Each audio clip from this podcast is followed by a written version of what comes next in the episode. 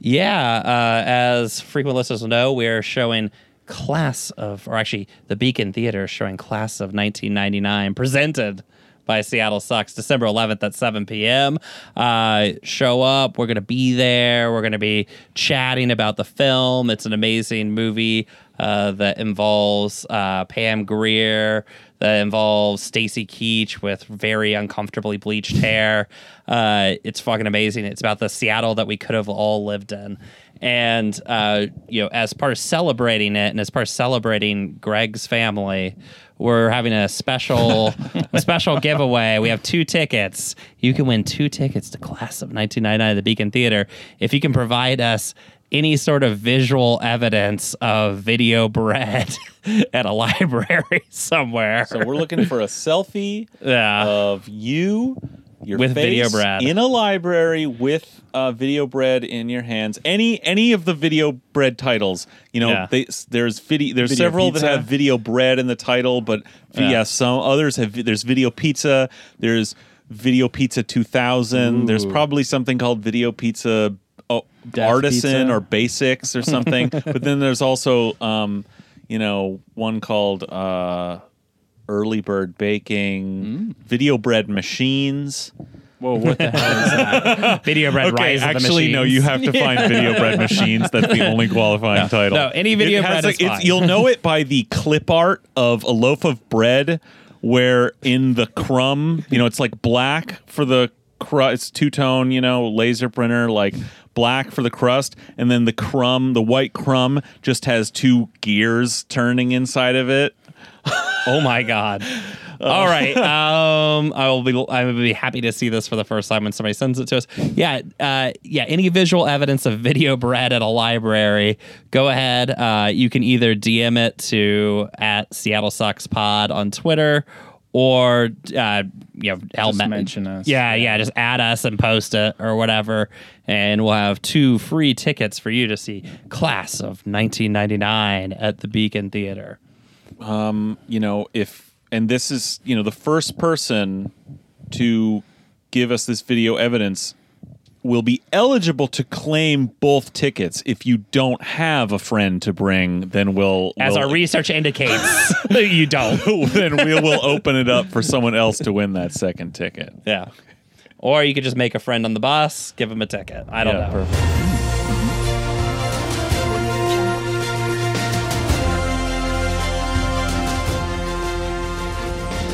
And now, to present the award for most compelling performance of reactionary white victimhood, Seattle Sucks host and boating enthusiast, Greg. This particular right wing grifter has devoted their entire adult life to the craft. From one grift to the next, each increasing in scale and purpose. From uh, phony uh, how to m- be a movie producer, like YouTube content, to uh, to uh, your basic uh, local uh, reactionary uh, content writer to brief but uh, utterly uh, victimized and traumatized city council candidate. This this man has done it all, and now we present this award on this the occasion of his hitting the top level of American right wing grift, apparently a job at the Heritage Foundation, which coincides with his opportunity to finally escape the city that has caused him so much trauma. The award goes to Christopher Rufo. Thank you, Greg. Thank you. Uh, you know, a lot of work goes into accepting an award like this. Uh, you know, when I was tricking kids into believing that dinosaurs coexisted with cavemen at the Discovery Institute, all I could think was, how high can I climb? And today we know. Uh, so, to my fellows at the Heritage Foundation, uh, see you guys soon. To the people of Seattle, fuck off. I'm going to Katie's compound, motherfucker.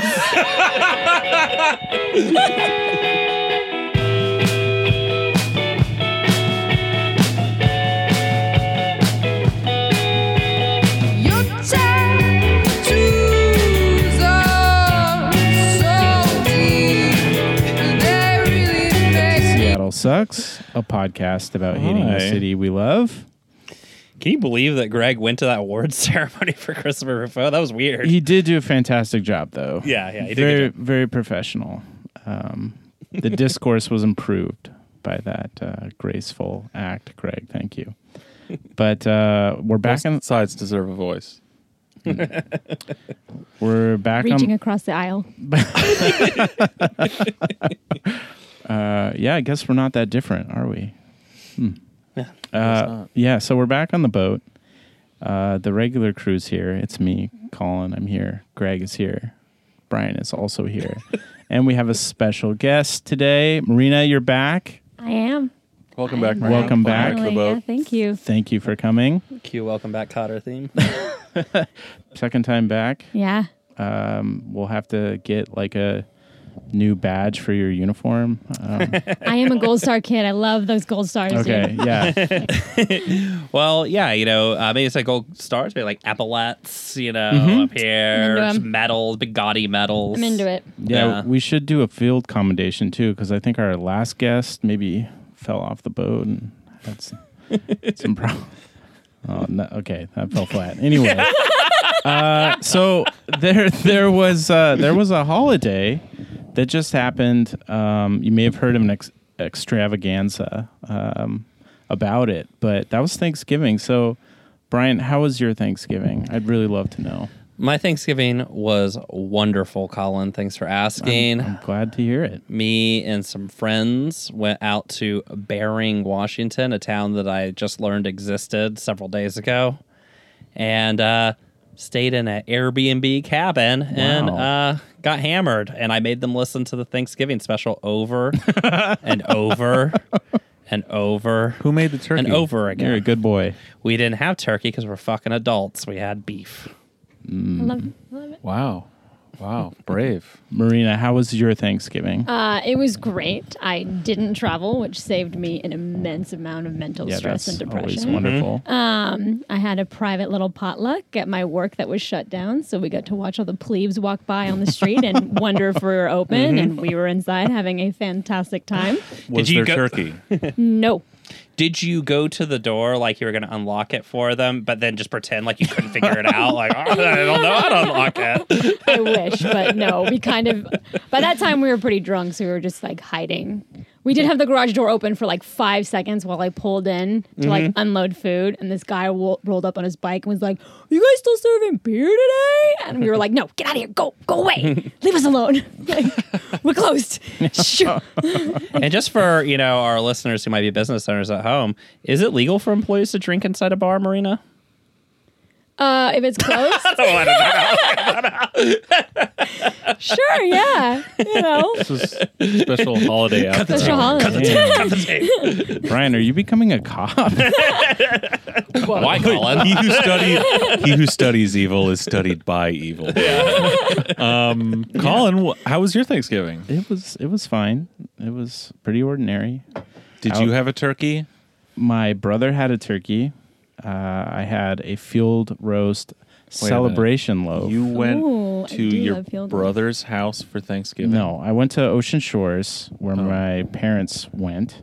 Mm-hmm. Uh, we have gone as long as I remember and hung out there. And it was very lovely because it was so dry and sunny. Very Nice. nice Wait, but- sunsets. Connor cooked a turkey. No, he did not cook a turkey. He, he was made a turkey and ate turkey. Okay. Hmm Okay.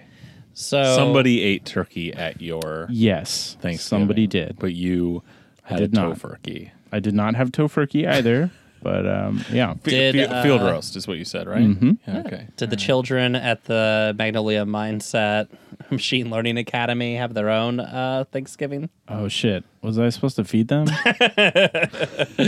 That would just interrupt the coding. yeah, yeah. Getting gravy I- all over the keys. Do Do they Yeah. have a Do they have a Thanksgiving version of Soylent? yeah. cranberry themed. Oh yeah, it's soylent. gravy flavor. Yeah, there you the go. cranberry Ooh, yeah. swirl. Don't Yeah. leave your desk. That probably exists. That's that's chilling. But I guess Greg, we should ask you how was your Thanksgiving? Well, I went to the real America, where we have turkey, obviously, and no tofurkey either. I already said I didn't have that. But okay. we had only real meat. That's all we ate.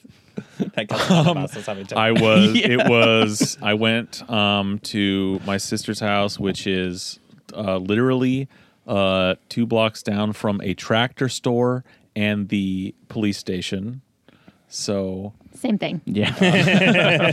Uh, so yeah, um, we had turkey. I was actually really distressed. I've been telling people as I do every Thanksgiving that my brother-in-law is the only person in America who can cook a turkey well in their home kitchen. Like I've obviously turkey, it's it's mostly it's disgusting. It's always dry and shitty. It's a horrible thing. I swear to God, he actually makes a delicious turkey that turns out like every part of it, the white meat, the breast. The but the dark meat, what everything. about the is- gobbler? yeah. okay.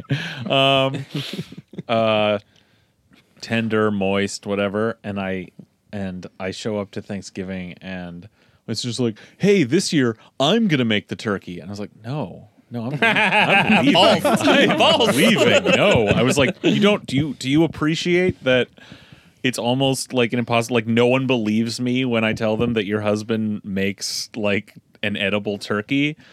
She's like, yeah, I'm, I'm gonna do it. Luckily, uh, in the end, she just like followed his exact recipe with occasional like questions to him as he was sort of just taking an easier Thanksgiving than normal, um, which was so it turned out pretty good actually. It was good. Nice. That's great. Stamp of approval. I also decided to photograph all of the um uh written like Yeah, the that was- text that art was the text art in the house. That I had really actually never amazing. I knew there was a lot, but until I actually went and I there were rooms I didn't go in. So like I didn't go in the master bedroom, for example. yikes. Um I Oh, what do you think? There's an "Always Kiss Me Goodnight" sign in there. there's uh, I, there's probably something. There's probably something in the ba- the master bath as well, you know. So I feel there's more text art inside the bedroom. yeah, there is yeah, All because a guy like loved a girl. Is that the what, the other? I don't know, but yeah, no, it was an odyssey. Like when I finally went on the whole, I and everyone's like, "What are you doing, No, once, Greg? Yeah. Why are you Why are you taking pictures of the house like this?" And it's like you missed this one over here, and it's like, "Oh, thanks, I didn't." and I thanks, I did. And then they're like, "What is this for?" And then I just like shrugged my shoulders and they gave up because that's how I answer every question my family poses and they know not to bother. Well, the the anthropologists at the UW will be very pleased with what you produced. I Yeah, think. it's all yeah. F- you can find the Twitter thread. It's every there's what like there's forty. Yeah, it's it's quite extensive. it's pretty amazing. Yeah, I, I actually was gobsmacked when I finally did all, like looked at the thread all in one. I was like, this. I, there was a problem actually. I took like these tight photos, not in like context, so it actually just looked like I had gone to like a like Your a favorite folksy store. store Hobby that had all this something, shit, and I had to like make clear no. This is all from one home that people live in. Was there an ampersand? like a single ampersand with like nothing around Just it. that's it. Yeah. No, no. No, all these are all I'll suggest folksy that to my sayings. Okay. sister. Yeah. Yeah. just make sure you get that ampersand with the lights. My uh my I have an aunt and uncle who lived in rural Indiana and uh Frankfort, Indiana. For the people checking at home just outside. I'm sure a lot of Frankfort fans around. But anyway, That's where the sausage comes from. Uh, it is not. That's where nothing comes from. But it, they're the the high school basketball team. One, they shot the Hoosier gymnasium scenes at the Frankfort High School, which they're still talking about to this day. And oh, which you're still talking about to this day. yeah, and their high school team is called the Frankfort Frankfurters, which is interesting. That's cool. That's yeah. legit. So it is where the sausage is from. Yeah, Sure. I'm here for it. I was a cheerleader and would not want to have to cheer Frankfurters. Yeah, there's a guy I think in a big hot dog Oh, suit man. too. It's a literal it's a- sausage party. But uh, so my aunt had some of these signs as well, and she had one that, if I'm remembering well or remembering correctly, said something like, "She was a horse lady." I guess this is important to say, but don't ride your horse faster than your Your like, angel can fly. Hell yeah. I used to stare at Hell that yeah. as a child, like Will Hunting, like like doing a math problem on the board, and I could not make head or tail. You haven't- this okay. fucking song. You haven't all, seen that bumper like sticker? you so does your child. sister have one of these? but uh, the other the thing I would say about that that sounds like the one thing someone would have written on the walls of their house because it like really like encapsulates their view of the world or they think it does anyway. What's fucked up about my sister's house is you look to like one thing and you're like, oh, okay, that's your your sentiment about your home and family, and you're like. No, there's every possible sentiment and, and a bunch of nonsense. Yeah, as there was like Christmas stuff in there. well, there was some of the. Yeah. I uh, wonder. see, weird this is we nouns like bakery. this is right. this is what we don't know. Wait, wait. Does your sister's house have a bakery in it? 'Cause we could just Grocery. be assholes. Oh, Also- oh, yes. I mean the they have an industrial kitchen. Like the stove in this place can fit two 30 pound turkeys in it at the same time and has Oh like six God. burners on it. It's, it's, Did they you- have a, a fridge that is the size of four fridges. Like it's incredible. Did you have to pay 25 cents for a hot bath? and did you have to pay extra for soap and towels? Uh, no, I used the um, I used the animal uh, wash out back. Yeah, the soap and towels is how they really get you. Yeah. Uh, so all these sites, I mean, your sister's house could just be a sign museum, like you know. Well, yeah, I wonder is yeah, like some a of them were Christmas oriented. Like she all clearly had in time for Thanksgiving, like whipped up the t- Christmas decorations. There was one of their at once soon to be two trees were up. Um, Psychotic. Yeah, it's a giant fucking 70s split entry occupied by a child factory. Um, Yeah, yeah. So there are I have four nieces Yeah. in that house. Um, so, but what I what we don't know and what uh, anthropologists will ask, you know, till the end of time is, did those Christmas oriented text art images replace? Uh, regular year-round non-seasonal text art images did like one go up Are on the there nail alternative signs in storage? yeah uh, does do they rotate throughout the year Yeah. Yeah, what happened to all the. gotta get, yeah, you need to get the bottom of this correct. Next time you're there, you need to go through all the sheds, go through all the garages, figure this out. This is important. an audit? Yeah. Find the extra Tell her signs. she's been audited. Find these signs. Welcome to our podcast. Good Yeah. friends, good food, good times. Oh, man. We should use the Please leave by signs. 9 p.m. Oh, you should, why don't you get any signs for your boat? Well, we got any. Uh, little I was word signs regretting then. not Yeah. buying one. As soon as that door opened and I saw it, I was like, fuck, I should have got Greg a sign. That would have just been. we'd be floating in the canal right now if you- Yeah. Well, my aunt. i don't have a lot of de- space for art I think road signs are very, you know, panache. Ones that you steal. Sure. Yeah. You can only have a road sign if you stole it. You know, Right. that's a real uh, you know what claim there, to there was achievement. one Yeah. No, you know what there was in the house i didn't photograph this because i thought it was it was of a different type i should have it was text art it was an old-timey antique street sign that was somewhere that said like washington street or something it was old and rusted um, Hell yeah. and i didn't photograph that one anyway Did you ask should- if you could bundle any of those together or like. Uh, If I buy three of these signs from you, can You I start get one moving on them around discount? on the walls, like, oh, I thought it was fridge poetry. it's a haiku. Oh, yeah. so how did uh, Frozen go since you're with three or Okay, four is nieces? this whole episode just going to be about my so far, yeah. Yeah. I also recently saw it for the first time, so I'm very curious to hear Never about seen this. Um. Uh, it didn't. It didn't do anything for me. Frozen. No, it. it I didn't. Is that like because it. of your latent misogyny? That's only part of it. Uh, it. Yeah. I just- animation I like. Not enough tentacles. Yeah. Where were the demons? yeah, I, I wasn't a fan either. I think the the ending, the the subversion is is clever, but uh, I think the the chief antagonist is pretty weak, poorly done. That's my two cents. Boy, uh, get that kids film together. They don't- there doesn't seem to be any. Okay, this is getting. God damn it! This is This is Greg- your This is. Greg's film Okay, corner. listen. I, I don't know. To me, I, I haven't thought this through at all, but the stakes seemed a little low. Like they keep referring to it as perpetual winter, but it only gone on for a few hours, so it was really just a freak storm.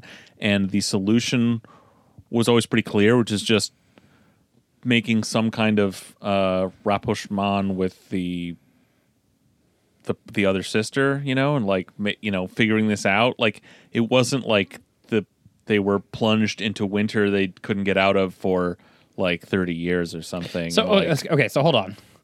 The film is about a kingdom or whatever that ends up in a horrifying Game of Thrones style winter. it's not really that horrifying though. It's just snows. But the only thing that they have to do to resolve this is for one sister just to go talk to the other one. This, Yeah, is, yeah, yeah. this is like a movie Kind that only of. makes sense for Seattleites. Yeah, like, yeah, Well, have to go talk to somebody. Well, that's impossible. no task, no task is as difficult as that. They just have to make up, and that and there's a bit of a twist in that they figure out, oh, that really is all they have to do is make up in the end. Um, but that's what they that's what the protagonist thinks they have to do the whole time. So it's not really much of a twist. They don't necessarily know the exact mechanics of it. They're like, I've got to go talk to my sister and make this right. This thing that just happened, like she just has to catch up with her sister. Who went, who just started walking, and she just has to catch up with her. Not What about to- all the whimsical, like you know, side characters? Like, Oh, wasn't there like oh. a moose and like Yeah, a snowman? Sven. Or So- There's something? a, so- they're Finnish. It's it's Sven, reindeer. Sven and a is the reindeer, snowman. and Yeah. Olaf is the. Uh, Okay, Okay. so yeah. my, my Okay. girlfriend is a nanny, and she watches these two little girls, one of which is four and is obsessed with Frozen. God, I cannot believe And- we're still doing I yeah, I have been driving this child insane by insisting that the snowman's name is Maui, and then she, when she gets mad, she's like, "That's not Frozen," and I'm like. Yeah, it's Maui. That's why he's like, I'm welcome. Or was it, you're welcome? You're welcome. Or whatever. It is driving this child slowly insane. I love to to- refuse to that's- acknowledge. Yeah, I I pull, I like to pull that same sort of like uh lighthearted Gaslighting? gaslighting, Yeah, with yeah, yeah. nieces Yeah, as well. Yeah. Gaslight Because- little kids is the best because they because they just they just get so annoyed because like the adults in their life all like are humorless and like somehow want the best for them or think they do or something and I'm just like I just want to tell them like crazy shit that they just give me this look like ugh Uncle Greg you're impossible to deal with you know? Anyway That's anyway your job let's as the okay let's get to the real meat of the podcast Meat, the Irishman not corned beef. The Irishmen don't care for him. Damn. But, been uh, a lot of race science on this boat tonight. Um, and we're not going to stop because yeah. our friends at Amazon have produced one ring to rule them all. And in the darkness bind them. Uh, so if you didn't see this, uh, this this was going around on the Intercept from the old Sam Biddle, who used to be at Gawker. Um, the one of the first uh, notable folks to fall from GamerGate. I Yeah. believe he was fired from Gawker over GamerGate. Uh, but he landed at the Intercept. Cool dude. So he wrote this article called Amazon's Ring Planned Neighborhood Watch Lists Built on Facial Recognition. Um, and so there's a few quotes I think that we wanted to read, uh, or at least highlight. Um, so it starts Ring, Amazon's crime fighting surveillance camera division, has crafted plans. Fuck. yeah, it's like what the fuck? Jesus It's like, It's a strong start. yeah, that's like It's a the strong start. Tesla truck of crime sentences. fighting. That's not even like even cops don't like use the phrase crime fighting. That's something from comic books. Well, that's know? because it is a child who, who like came up with this uh, Well, task the force. yeah the crime marketing. fighting is usually paired with the word vigilante, so which is absolutely appropriate. Yeah. It's either that- that's paired with vigilante or McGruff, one or the other.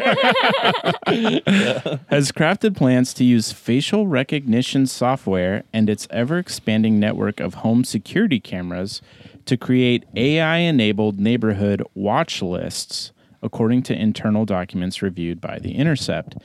The planning materials envision a seamless system. Well, yeah, that gives it away right there. whereby a ring owner would be Seamless. would be automatically alerted when an individual deemed suspicious was captured in their camera's frame. Something described as a suspicious activity prompt.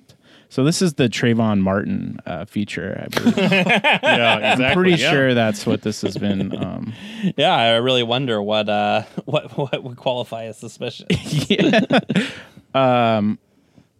so, yeah, I, do we want to talk about that at length, or do? do Yeah, we we should probably mention that real quick. But so uh, yeah, the funny thing about the like what qualifies as suspicious is over Thanksgiving when I was uh, not with family, but instead with friends.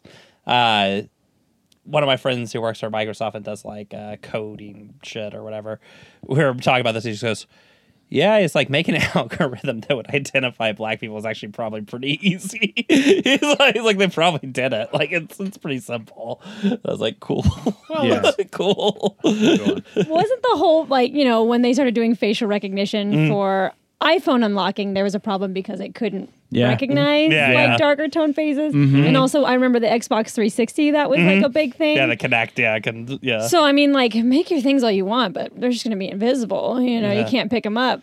You know, It's just like well, no, it didn't recognize them as owners of anything. that was the difference. Yeah, that was the difference. Yeah. well, I mean, I think it's been pretty well demonstrated that like and this shouldn't be any surprise like I, I don't know like even starting to where do you even start with this this is like basically it's like literally everything that's wrong with america Yeah, I mean, pretty like, much. you've got everything you've got like out of control like capital like start wanting to mm-hmm. like just start changing the terms of how we live. Got like crazy white suburban paranoia at work here. We've got um uh I think the the critique that a lot of people are jumping on is one we started to, which is that like it's been demonstrated pretty well that like the basic sort of uh structural racism and white supremacy white supremacy of our society like tends to be encoded into right, all um, technology and all technology certainly systems. Yeah. software certainly anything that's directly supposed to identify people um, because that's just a probably a natural fact that's going to be the case unless you really try hard not to and silicon valley is you know or amazon in this case seattle tech is not equipped or interested in doing that in any way i mean this is clearly they're interested in the opposite right like mm-hmm. yeah. they're th- i mean just think of i mean where do you even fucking start first Yeah. of all one thing i noticed when i was doing all this doorbelling this summer and fall was uh holy For Alex Pedersen? shit yeah exactly A lot of suspicious person in the yeah, yeah. I neighborhood kept, things I kept noticing suspicious people. no, holy shit! So many fucking people, so many more than you would think, have those ring. my Oh mom- yeah, they're all totally has they're yeah. all over. How? Where did? Who makes the decision? Goes like, huh? I think I need a new doorbell that is has a camera and a fingerprint reader and is incredibly tacky. That's what I don't get. Is this ugly little turd of a cheap looking? It looks so cheap and shitty. It's this turd on there, and then you gotta love the utterly tinny, like jangly, like um doorbell sound that it makes. it just like sounds like um, a ringtone from like 1992 or something. Um, and it's like, how are they selling this to people? And is it all just the like? It's not all. It can't just be like early adopters and like real like tech heads, right? If you're saying like, It was, and now it's not. I think. Yeah. what is the pitch to people? Is it just Well, the paranoia? Yeah, The, yeah. like- it's literally the paranoia. So like the the the in, the initiation of it was stuff like next door, right? Because there's a whole genre, just like there's a whole Twitter genre of like furry pics and foot pics and everything like that. Next door has just package stealing. That's their genre. That's Yeah. their foot pics, right? And they obsessively pass them around. They dream of one day having a package stolen from their doorstep so they can send a video out or so they can engage in vigilante justice, I guess, on their front door. So they, the and it's also a big perfect thing on synergy then for Amazon. Yeah, and so they all talk about no. So Amazon was smart. They also teamed up with another social media site called Neighbors, which is literally just next door, but with the ability to share your ring videos like directly. So you can like post your ring videos and stuff. And so the paranoia they create by encouraging people to post these videos over and over again just sells the next product. So it's like a self-perpetuating system, and it's uh, it's Yeah. honestly a perfect product. Yeah, it's sense. it's like a it's like a cultural hedonic adaptation where it feels like it's a must-have. I think for a lot Mm-hmm. of people now, if they have a home, um, it's definitely a selling feature. And I believe Ring was acquired too. Mm-hmm. I think by it- Amazon. Yeah. Yeah. Well, it's not gonna like you know suspect suspicious activity and then like fire door your fucking house. Like it's gonna Yeah. it's as effective as a freaking restraining order is Yeah. against like a domestic violence fucking like perpetrator. Like Mm-hmm. no, it's just gonna be like, hey, there's someone suspicious, and then your Mm-hmm. responsibility is to call law enforcement, who's Mm-hmm. For now. of course you know job is to professionally To de-escalate, situations. um, but what I think is like We're, we're having the 20th anniversary of law enforcement de-escalating situations in Seattle this year. So. Um, what I think is crazy is that Amazon also right now with the holiday season has opened up their recruitment for drivers for package like delivery. And if you hear these ads on the radio, like basically they're like, you know, you don't need a special driver's license. You don't need like there's no background mm-hmm. checks or anything. And who are going to be the like it's who's going to be the people that are answering these calls to make 1950 do- like 1950 an hour right now during the holidays to mm-hmm. afford, you know, rent Oh, yeah, and yeah. gifts. It's like it's predominantly like community people from like communities of color and like Oh, people like delivering Amazon packages are going to be the first line of casualties Oh, of absolutely, the ring. absolutely. So it's Amazon is like recruiting all of these people to go get murdered by like scared white but people. again, but we're talking about this is all going to supposedly going to be, ba- you know, according to these like leaked documents, this plan and is to be based on facial recognition, like and uh, A- yeah, and AI. yeah. Yeah. So All of which is presumably, all Amazon employees have can have their uh, their faces recognized correctly by Amazon's own software, and so if the AI, you know, is set off by the suspicious looking activity, it can then query the watch list database and actually find out, oh, this is just a perfectly normal um, employee of Amazon delivering this stuff. Oh, but if the- you're not an employee of Amazon and you just happen Mm-hmm. to be walking through a neighborhood with a hoodie on, you know, Mm-hmm. watch out. like the uh, the non-professionally trained package deliverer who has been to a neighborhood where Mm-hmm. they've never been before and looking to where they can possibly drop this package off because there's Mm-hmm. no proper place to drop this shit off and are looking around gates and windows and stuff to see if anybody's home. Yeah. You know, Well, not the- suspicious. Well, the first ring vigilante who's going to wear a mask that just looks like the camera, you know, uh, is going to shoot one of these guys. He's like, look, he's a patch. He's a, a package thief. His whole car's full of packages. oh my god! But yeah, I mean, Instead of planting guns, you're planting packages. Yeah, Oh, God. but yeah, the whole thing is the. I mean, you know, first off, facial recognition software is fucking bullshit. It's all made up. it's, it's all trash.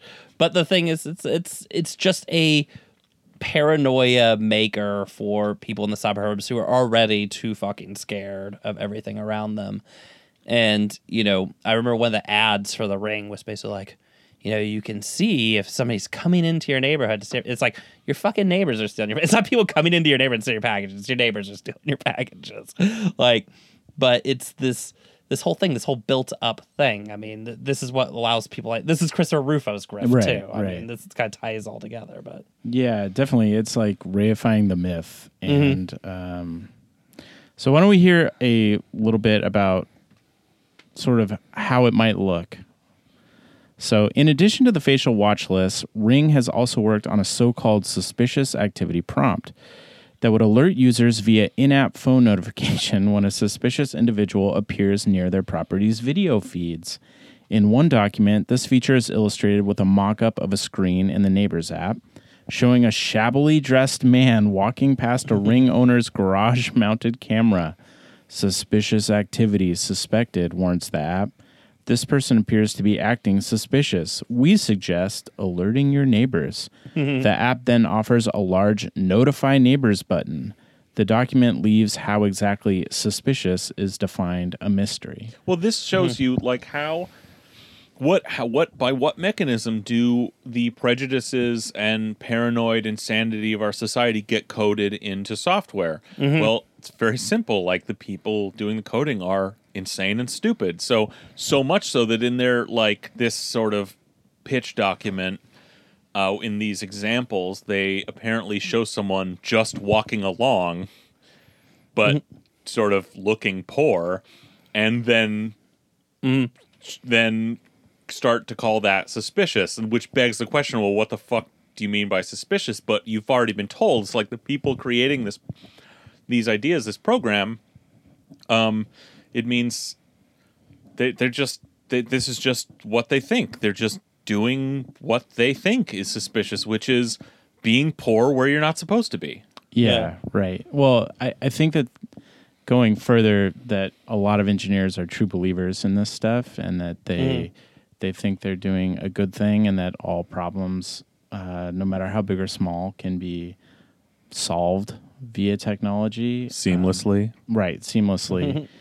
um, and this is mostly snake oil, as Brian was saying. Yeah, yeah. Well, yeah. One, the, the engineering belief that all human interactions can be Yeah, mediated through technology. technology for sure. But uh, yeah, I mean, the stuff about like facial recognition, unless they've made an enormous leap forward in the last couple of years since I last looked at it, I mean, that shit was like not repeatable in any sort of real world sense. Uh, my dad used to have the story about how when he was at White Sands Missile Range, when they had to like, when it was budget time and they had to prove that they were doing something out there, they'd get a crane out and they'd put the missile up on a crane and then just drop it on something and then be like, see, it hit it. and they file a little report about how it landed right on the car, you know, or whatever, right? Yeah. And that's like a lot of what the facial recognition software stuff is. Is like, you know, in you know a scenario where we've gamed it as much as possible to make sure that the machine like is able to match the face, it's able to do it. But small things like you know simply putting on shades or whatever, or just having a different haircut, things Right. like that, have Yeah. always foiled it and things like that, Yeah. lighting stuff like that. Yeah. Now, you know, my friend's comment, which I think is the more terrifying thing, is that I do think that having it recognize things like the general darker hue of the person is possible because that's something that's so vague that you probably could program, and that's probably what's going to end up happening with a lot of the software. yeah. But uh, you know, uh, the facial recognition stuff, like uh, you know, some some murderer in the FBI database, uh, if he shows up, it's going to know that it's him. I, that's horseshit. that's just fantasy.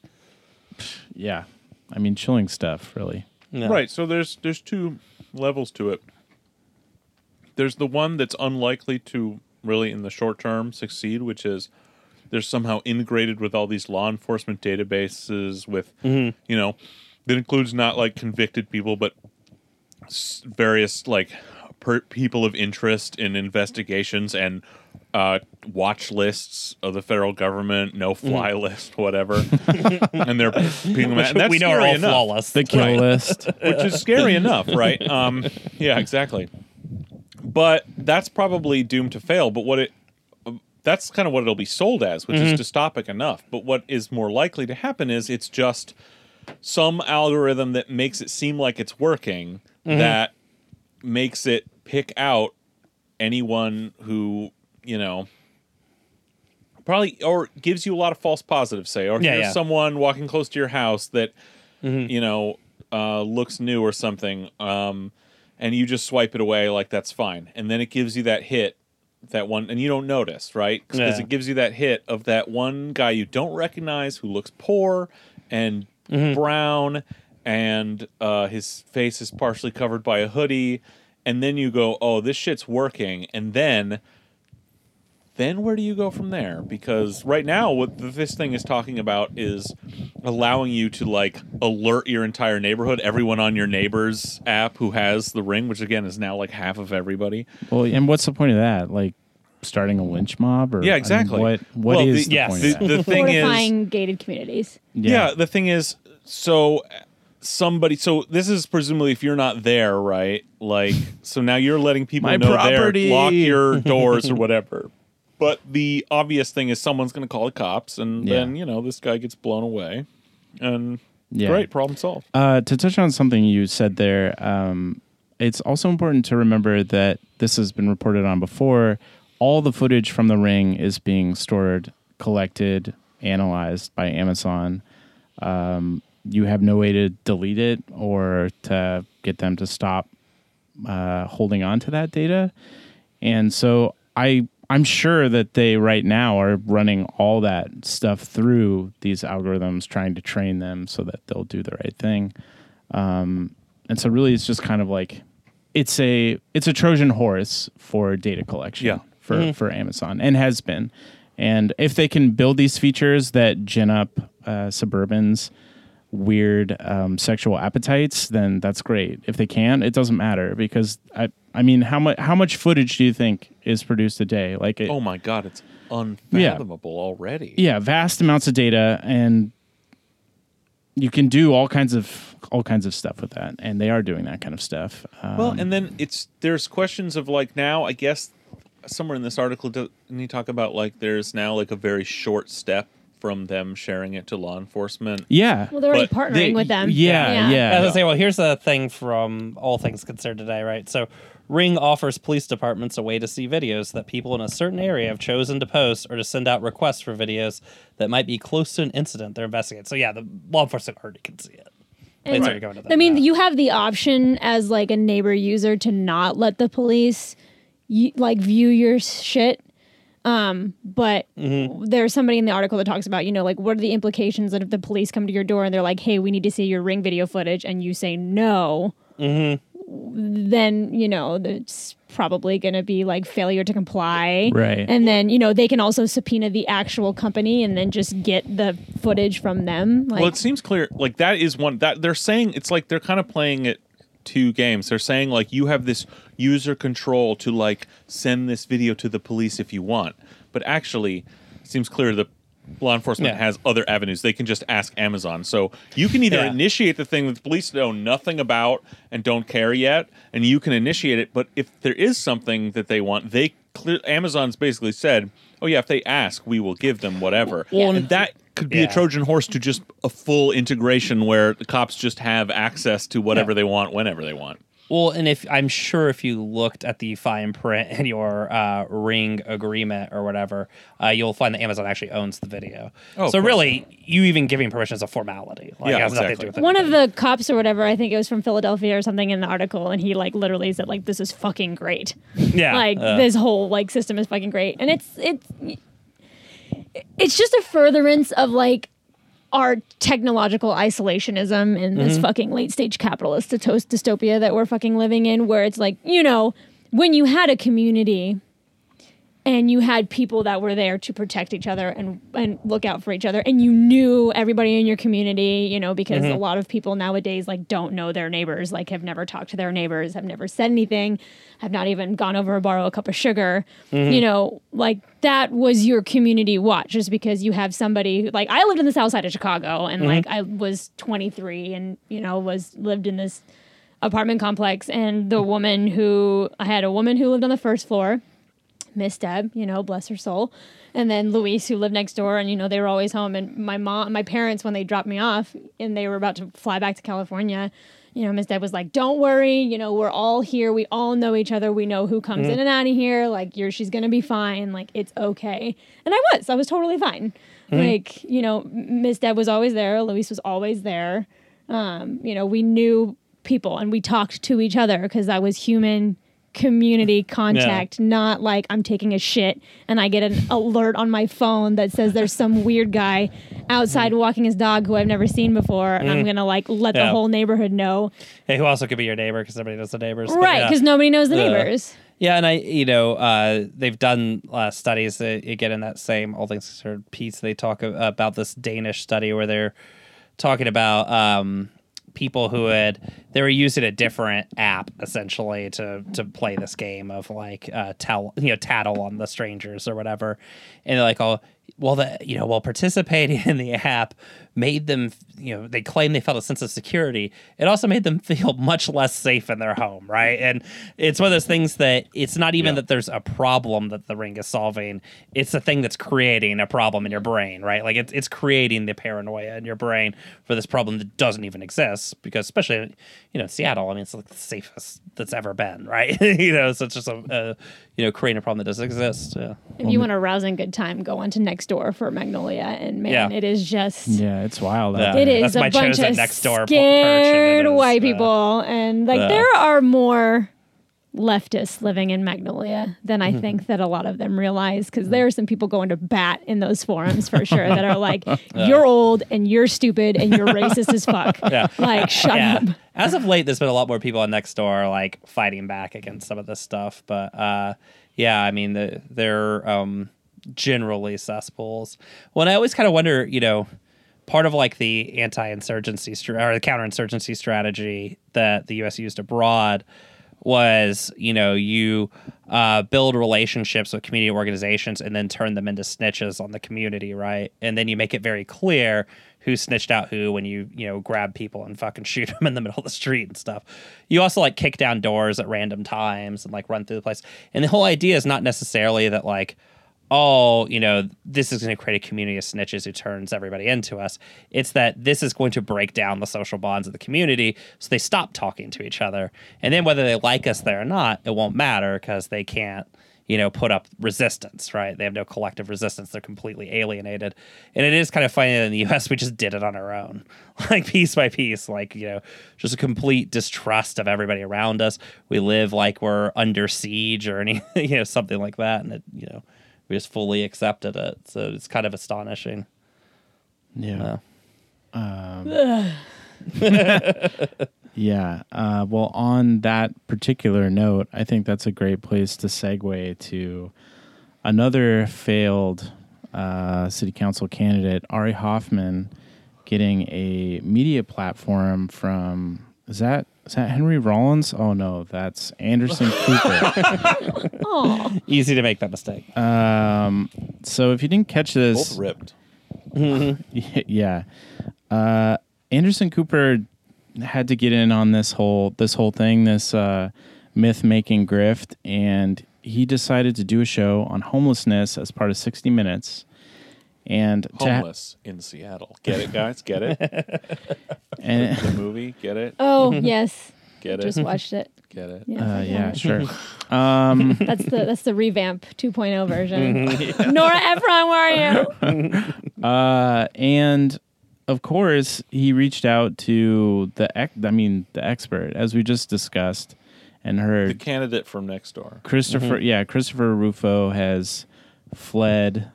The Uh, city. He had to leave in the No, he middle got of to the leave. I mean, he's he he's making it like, oh, I had to leave because the city. It's like it drove us out of here. But like, no, he he has now he he has reached peak peak grift. He had he's still at the Discovery Institute. He is now working for the fucking Heritage Foundation, dude. That is the pinnacle. He has made it. So he's now cashing in. He's getting a nice fucking place out on the peninsula. He doesn't have to like put in the daily fucking grind every day. He can just sit and slowly churn out um, op eds uh, to be placed in eventually, I'm sure, the Washington Post and the New York Times and the Wall Street Journal. And like, great. Maybe he's, he's good. Maybe the award that like shape that you were thinking about is just like a pair of gilded calipers. Hell yeah. Hell yeah. But uh, yeah, and I mean, and it's worth. I mean, in his, uh, you know, on Facebook, he wrote a goodbye letter to the city, and you know, pointing at the fact that you know Ring is dealing with a problem that doesn't exist. You know, he complains he's like, "Oh, I'm leaving the city because of the uh, extraordinary rise in crime and the high taxes," and of course. There has been no rise in crime as discussed repeatedly on Yeah. this show, right? And Seattle's an incredibly safe place to live. And then somebody on Twitter had hilariously put like, you know, Seattle's taxes actually aren't even high relative to other places in Washington. And just for like shits and giggles, I was like, is that true? And I looked up, pro- like the property tax is below average for Washington. The sales tax isn't the highest in the state. And I was like, so it is just all horseshit. It's just all this fabricated like world that they're all living And not in, to mention the know? big co- corporations that are here are not getting taxed. Yeah, So yeah, like there's a you know. huge chunk of people in here that are not getting taxed. Yeah, Chri- yeah, Christopher Rufo's number one concern. They're doing great, but but even that was like to him. horseshit, which was kind of funny. But yeah, But Ari is different. You know, Chris, like his entire adult life has been dedicated to this Mm-hmm. grift, like building one on the next to like reach this pinnacle. But Ari, he's really just getting in on this in the last, you know, year and a half or so. Yeah. What I already think is just an idiot. Like I don't think that he's actually even trying to get in on the grift. I think it's just a moron. I think I think once he got a taste of it in Seattle is He dying. like- yeah, he liked. He likes like, the no, I want to keep this going. Yeah, it's really not a long term plan. Like he doesn't have a vision board the way Chris Rufo does. Like that, like pictured like Heritage Foundation circle like up at the top right Mm-hmm. corner. But like he's like once he got in, he he saw his face and heard his voice on video in Seattle is dying. Then I mean that was enough to convince him to run for city council, and now he is like a go-to. He's like the guy when you want the the shithead uh, point of view. But that's what ends up being great about it. Have you guys actually watched it? yeah, I read it. I didn't watch it. So the this so this is 60 minutes. So this is like this is, the the, most in-depth, most um serious sort of sophisticated news program on network television. So what I'm saying is it's incredibly garbage. simplistic and stupid. Uh-huh. Yeah. and it's fucking brain dead. Um so but what's fu- what's funny, I mean everyone rightly I think jumped on you know, instinctually like jumped on on Twitter like, oh, I can't believe CBS mm-hmm. Anderson Cooper had this fucking shithead on, and obviously that's that's definitely right to a point. But I watched it and um, listen again, very simplistic and stupid. Trying to like cram this whole issue into 13 minutes, which again is like extremely long for like network news programming, extremely in depth. But ultimately, again, there's like a, a load of assumptions that it just takes for granted and washes over. But overall, if you situate Anderson Cooper's little 13 minutes on homelessness in Seattle in the sort of in the city's own politics of the way different factions sort of look at the issue, honestly, he doesn't get that much that terribly wrong, and he actually uses Ari Hoffman as like a, a- just a brief foil. He says like one thing. He's like, actually, uh, it's ridiculous to think about uh, this issue as a cost of housing problem, which the whole rest of the 13 minutes is about. It's obviously really a drug problem. And then it immediately cuts to, but we talked to this non idiot who knows Yeah, they things and has shit him. studied stuff. yeah. This And academic from the University of Illinois has been studying homelessness for uh, decades. And like, what no, he said was actually, while obviously um, drug addiction, you know, causes a problem for some people on the streets and and makes it and tends to be associated with the people who are on the streets the longest because it's so hard to get out of that. Actually, all the data shows that that's bullshit. So while it doesn't like jump into it from like like a full on culture war, like Seattle culture war standpoint, mm-hmm. it does sort of let that side get that onto TV and then immediately undercuts it and says like yeah, that's obviously insane bullshit. It doesn't come out and say like this is a reactionary viewpoint designed to demonize uh people and dehumanize these people who are suffering and cast this whole what is essentially a problem of capital as like a problem of human choices. It doesn't say all that, but it's it at least implies that that's a dumb fucking way to look at it um, and lets you draw your own conclusions. So I think it's. Uh, but what I love about it is Ari's just happy to have been on TV. Yeah. yeah. That's all it's about for him. Well, and, uh, they even have Durkan on there at one point. She's like, "Oh, you know, we got, uh, we've got this figured out. Like, we're we have like the best solutions to homelessness." And as a commander at one point does go, there's like a lot of homeless people here, which is the pretty city funny. knows what works. yeah. Yeah, Why isn't that's right, yeah. She says the city doesn't work. Yeah, that's the other thing I liked about it. It makes Yeah. Durkan look fucking stupid because she has to just say, outside of the sort of local bubble of just talking to certain voices, like he just asks like a basic question. It's like, yeah, but it's not working, right? And he's like, well, you know, that, and she just looks dumb, you know. Hmm.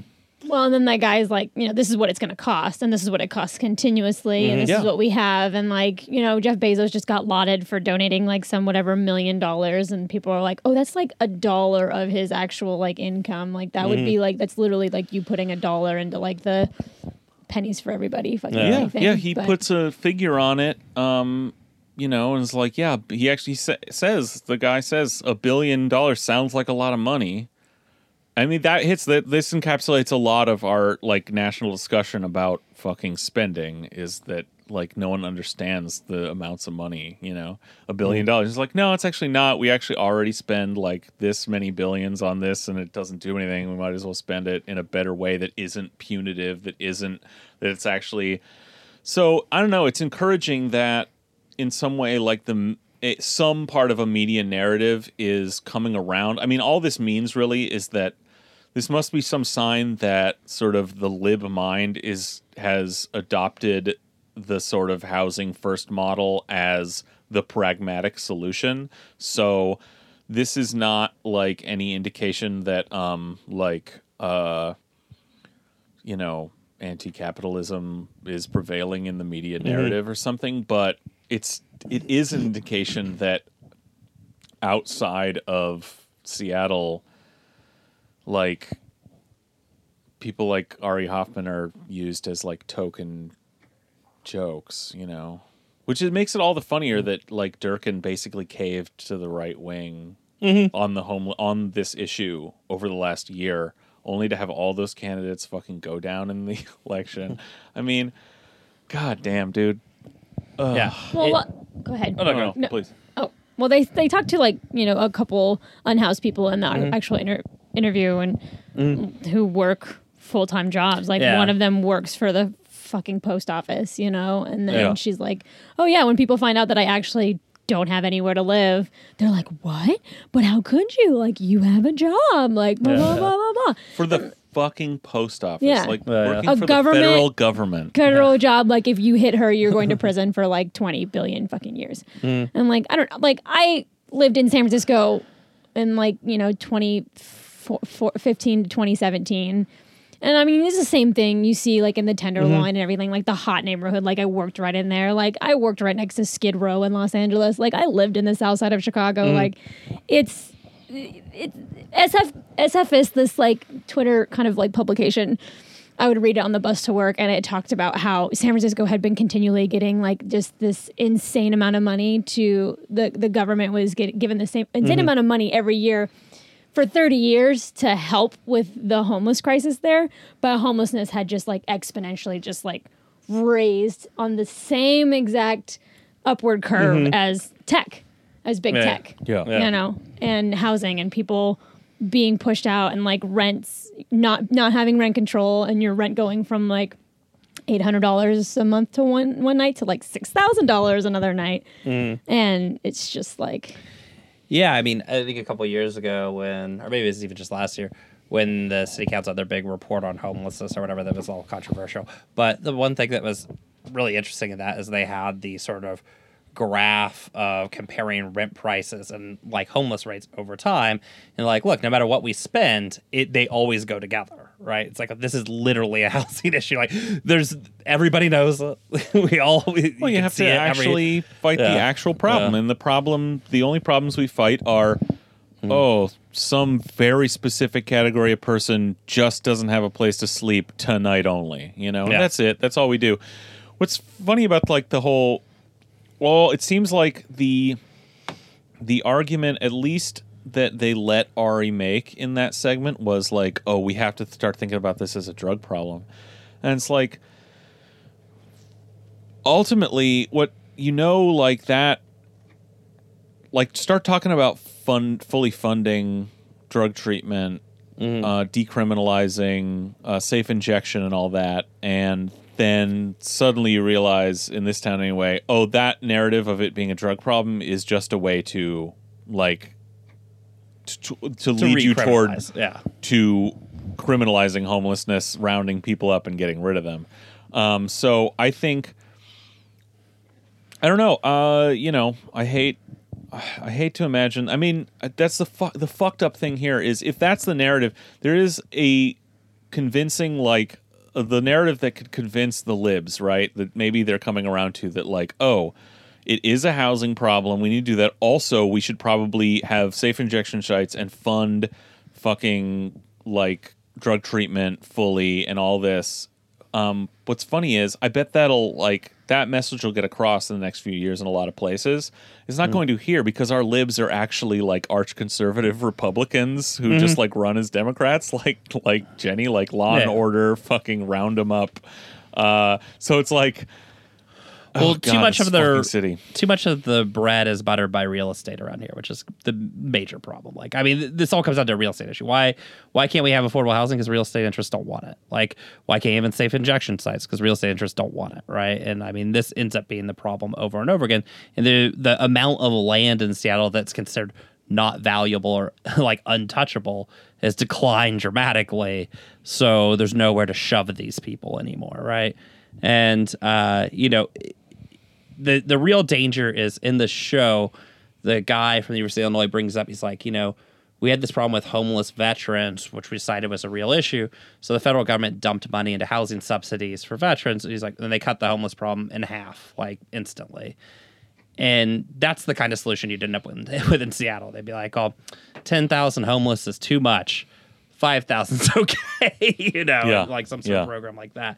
When the reality is, isn't housing subsidies or whatever. The, the, the thing is, like, we should build government housing again. Like, we should have community housing, you know, that you build and you just call housing a right and people have a right to live there. You know, that's the actual solution, but nobody's going to touch that. And you all have addressed this in previous episodes as well about Mm-hmm. you know like the whole villain like vilification of like drug usage of like vagrants Mm-hmm. and people on the street and talking about like no a lot of people who use drugs also use them in their houses like Yeah, yeah. There's a- the you know- vast majority of drug users Not are on their boats. in their house not on boats No. This not is a boats, drug-free boats, zone. you know like you just are somewhere inside where you know you Well, are like- out of the eye Yeah, well, in the show, right, they interview the guy who uh, who was like a data systems manager or whatever was homeless. The They're like- alcoholic? yeah, and they're like, oh, but he's also an alcoholic. It's like, yeah, dude, so is like most adults. You know, like, yeah, somebody works at a bar, right? You know, oh i know them all i serve them and i work with like, them This guy they miraculously he, go He home, wanted to sit there and say like, Yeah. I know this is where it gets. So it,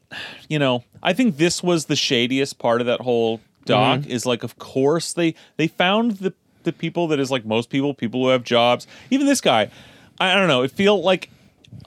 It was doing, of course, what you would Mm-hmm. expect someone like Anderson Cooper in 60 Minutes to do, was just try and play both sides. But I think overall, on the balance, they Mm-hmm. they kind of did okay. This is kind of the shadiest part. It wasn't having Ari on because they just he just sounded stupid. Yeah, yeah. It was this. They even even so they found a guy who had a job at the fucking E EPA. EPA. yeah, he, he, he had like a tech job too. It was funny. Yeah, software tech job developer. at the EPA, Yeah. and it's like they don't. They made they unfairly go like, oh, like you've got all these bottles sitting. you sl- You're sleeping outside on rocks. You've got all these bottles, and he's talking about how he can buy. They do the like the food stamps Yeah. grift thing where he's talking about like you can buy cooking sherry on food stamps. Yeah. Um, uh, I think that shit. I think the shit that's sold as cooking sherry, cooking wine, is like seasoned. It's like salt and pepper. So Mm-hmm. Yeah. my god. Um. Anyway, uh, but the so it's shady. It's fucked up. But I mean, at the end of the day, you can. They're still saying like, well, this is only part of the problem, and they this guy, you know, I don't know. It's this is the stuff that depending on who you are, you're going to see it differently. Like you're going to go, mm-hmm. this guy's like, no, I don't have a problem. I've got it under control. You know, I get to work on time. And then they're like, well, he was fired for attendance problems. And people are going to look at that and go, well, there you go. This is the sort of like um, mm-hmm. guy who made his choices, like, and can't get his shit together. But like. I don't know. They still show him the fact that he did have a good job. He was like living on the street. Isn't like I bet mm-hmm. if he had a fucking house, he would be able to Yeah. hold his shit together and keep his job. Okay, yeah, he had attendance problems and like. And he was clearly drunk when Anderson Mm-hmm. Cooper was talking to him. But like again, he was sleeping on rocks. Yeah, yeah. Like so, like I bet if this guy had a fucking apartment, he could be a perfectly like happy, yeah. functional drunk for the rest of his life, and God bless him. You know, Mm-hmm. because he seemed to be. I mean, he was keeping his job up to then at the EPA, being on the streets and and housed. Mm-hmm. well, he clearly had the job for a while, so Yeah. it's not like he had always had attendance problems. You know, Right, so, like- and, you know, and that gets into the thing of too of like understanding how work works too. Of like, you know, they said attendance problems, but who knows why he got fired, right? Right, Maybe, right, right. maybe they just didn't like the fact. Probably because the story homeless. broke. Yeah, maybe they heard that he was gonna be on this show. Maybe Yeah. they didn't like the fact that he was homeless, right? Yeah. Like whatever, right? You know, I mean, attendance problems is one of those nice things you can write down that kind of just Oh, is, for a, sure. is a coverall. Don't they say in the article like what's a solution? And somebody outright says like more like government housing. Or whatever. Yeah, yeah. The government of Illinois is like, oh yeah, we, just, we need just more housing. Like stop Or- selling to developers. what- Like yeah. actually build housing for people, like affordable Yeah. fucking housing. yep, yeah. yeah, yeah. Oh, the the the mail carrier says that too. Yeah, um, Yeah. she left. She left Seattle. Oh, yeah, Yeah. yeah, that's what it said that she left. yeah.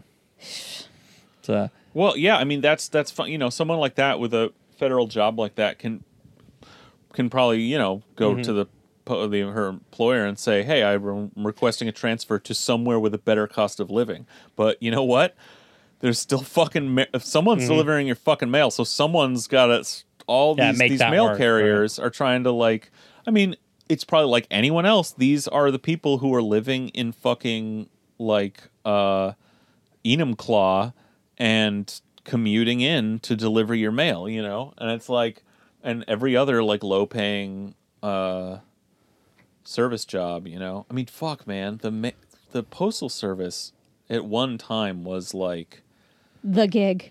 yeah, it oh, was yeah, the gig yeah. when you couldn't get, you know, it was a gig for yeah, it was because there there was a time when the federal government was for decades the most sort of um genuinely like equal opportunity employer possible and the and the postal service was like you know, if you were uh you know, a just all kinds of communities who were otherwise shut out of like um, other kinds of other industries uh, up through up through the 80s uh, were able to like you know Yeah. build like middle class like wealth with pensions and shit like uh, carrying mail you know Yeah.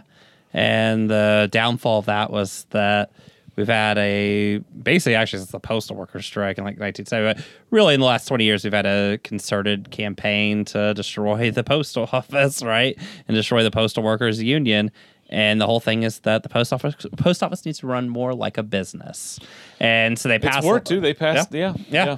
yeah. they got laws that passed that said that, you know, they have to fund their, you know, pension like 20 years out with revenue from that year. I mean, they basically like poison pilled the post office Yeah. as much as they possibly could. They- and uh yeah, and the you know, the run it like a private business has turned it into a shit job. well they've allowed homeless they've allowed private Yeah.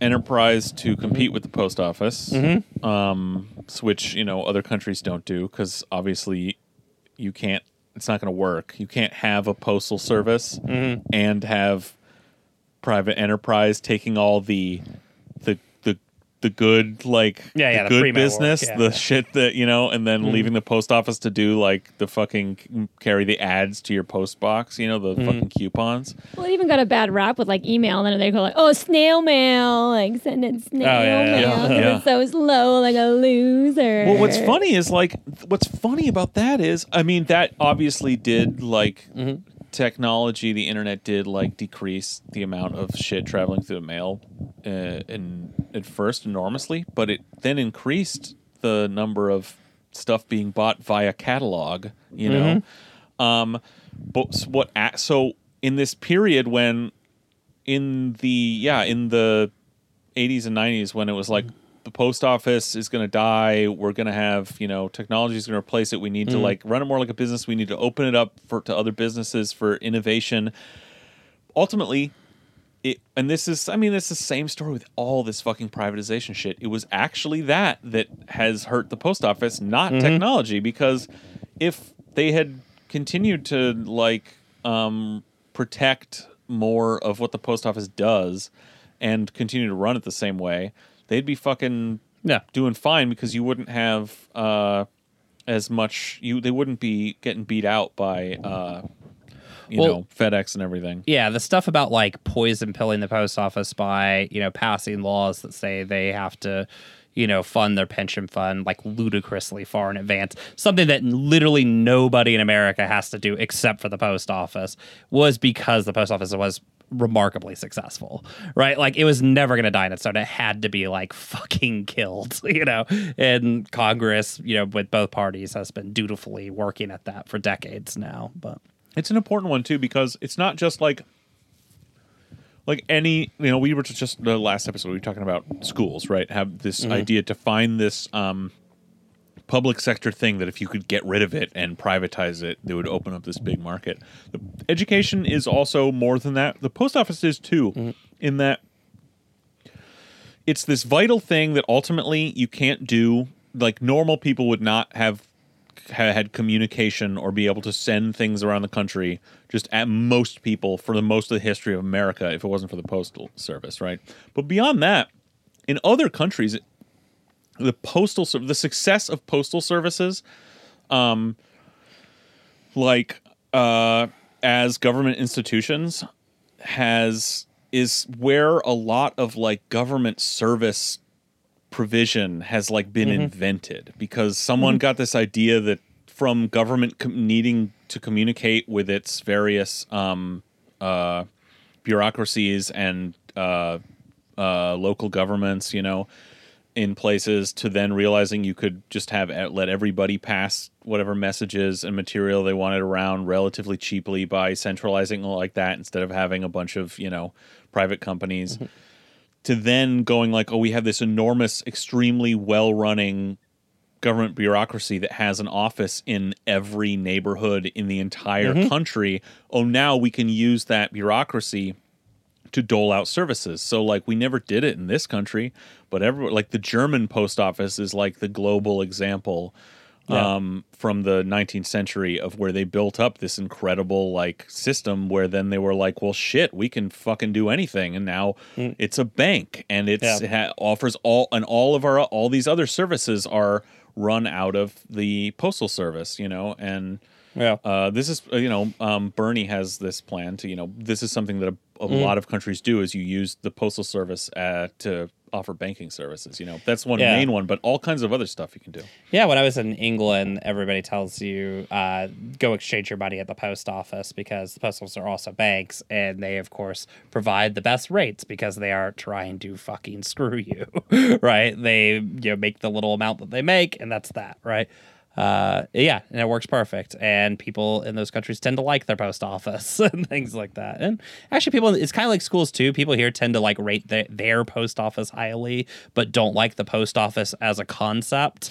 Whereas Yeah. like here, people tend to think their school is very good, but public school generally is like an awful concept, which is proof that they've been propagandized, right? Yeah, Like yeah. the thing that they have like tactile, you know, a relationship with, they think is great because they actually know and they see it. Uh, but they have had, you know, hours of propaganda just jammed into their fucking head a day about the other stuff. So like, yes, as a concept, it's evil, but this one's good. You know, It's like everything else. Like you, Mm-hmm. you know, you let them get you let them get run down. Um, all the po- you know all post offices are beat down old Mm-hmm. places where they're now understaffed constantly. Like I remember going in a, a couple Christmases ago, and, and there was this incredible long line. I was trying to ship something, and there's this one lady, this one like, you know, in her like probably sixty year old lady, probably worked at the post office her whole life, and running this entire show. She had people going to each spot and like starting them. Okay, start doing this because you know it's like a mm-hmm. fucking process. Like, okay, now you got to do this. Like, get this. I'll be mm-hmm. back. I'm gonna do this. And she's wearing like this big winter coat because they won't let her turn the heat up, and it was fucking freezing in the post office. And you're like, this country, fuck this fucking place, man. Yeah. Yeah, and I mean, I mean, the interesting thing is over the same thirty-year trajectory where the post office has been like systematically beat down by the state, uh, it also facilitated through highly subsidized movement of packages the rise of the wealthiest company in human history. And Yeah. so, I mean, like the ironies are everywhere, but you know, Yeah, yeah. I mean, uh, uh, Amazon, pro- you know, they shipped all their original product at the Mm-hmm. media rate, which is like a discounted rate Yep. uh, for just for sending books in the mail. It's probably one of the reason the motherfucker chose books. Yeah. Okay. It's because it was the cheapest shit to send. The only thing that is cheaper than sending books in the mail is sending. Actually, I think they got rid of this and they collapsed this into one thing. But for decades, you the only cheaper rate than sending books was sending books to a library. Yeah. Uh, The library rate. yeah. yeah. Used to be able to send newspapers actually at an extreme discounted rate as well, but they killed that because too many socialist newspapers. But yeah, but yeah, I mean the uh, I think they're in the early days of Amazon. Bezos used to admit that he chose books because it was cheap to mail. Yeah, I but mean, he's, yeah, of course. But when he w- once he got involved in his own sort of legend creation, I think that went by the wayside. Right, because that's a- that's too banal. yeah. I mean, not like I every bring- other hedge fund guy, he just loves books. Yeah, no, I bring up the the library rate because again, that was I think one of the key factors in the formation of the video bread model. right? Is if you're sending it to a library, the library rate applied to anything going to or from a library because they used to because when this rate existed, libraries used to mail you books to your house. Mm-hmm. So you could instead you could reserve a book, but instead of having to go pick it up at the library, the King County Library system would just mail it to your fucking house because it was basically free. Yeah. Well, uh, wow, that was quite an odyssey. Um, Marina, thank you for being part of it. Um, Yeah, thanks for coming. thank you so much for being here. Yeah, thanks for coming. We're sorry I had to hear so much about the fucking post office. When I think about the post office, I honestly think about Charles Bukowski and like his book, The Post Office, and just like, Yep. yeah, that whole experience with him. I don't know if it was like after the whole union busting or anything like that, but Well, I think that more than uh, Bukowski, Urban Outfitters selling Bukowski is what killed the post office.